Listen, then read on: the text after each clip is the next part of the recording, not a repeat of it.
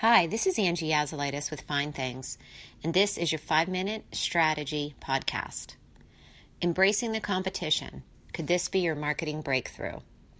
As a lifetime marketer, I can clearly recall the years when the idea of competition put a tremendous fear within me. Most of us, as we age, learn that fear is a block, regardless of what part of life you're talking about. The block I used to experience was my fear of competition. I would look away instead of learning from what they were doing and experiencing that learning. I would simply ignore them. Once I took my love of marketing out of corporate and into the marketing agency setting, I truly began to take the time to learn and to embrace competitive learning, both for our agency and for our clients. Now I actually love seeing the digital presence of other agencies, regardless of their size. Their creativity spurs me on to think outside the box, to be bigger, to be better. I think of them now in the way an article I recently read suggested.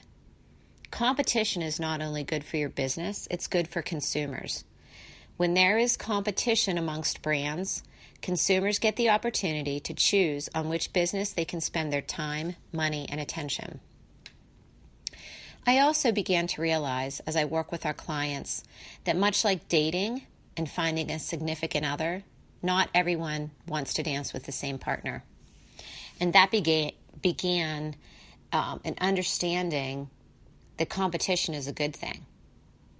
I'm sure you could find someone with similar looks and interests as your current significant other, but they would still not be them. In that same way, you can take two clients with similar products and leadership with the same levels of enthusiasm, and people will be drawn to one or the other for a variety of reasons. If you have the belief that your energy, message, service, and passion can draw in the right people, then you are going to succeed. As an article on Inc.com reiterates, right now there's an energy field or, aura around you that others can feel. And guess what? Your competition also got, gives off an energy field. The idea that you have to wish others failure to succeed is outdated. The real magic that we now understand is getting your high energy out there in a way that attracts the right clients to connect with you. When you spend your time ignoring or wishing ill will on your competition, you are truly wasting your own valuable time and energy. When I learned to look, learn, and yes, even love my competition, and to find the differentials that our agency provides, the things that I'm passionate about, and to give that message, that vibe, if you'll have it, out in my external marketing and even in my energy marketing the results followed.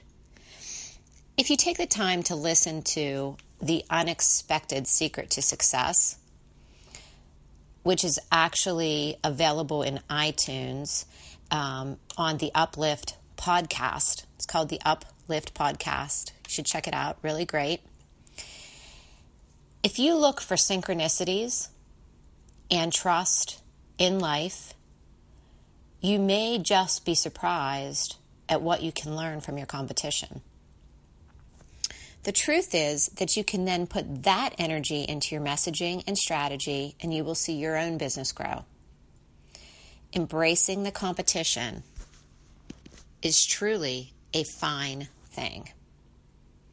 If you want to collaborate on your own competitive landscape, your marketing strategy, or if you would like to be a fine thing, contact me at Angie Y at yazogroup.com. And in the meantime, keep enriching your own lives and the lives of others.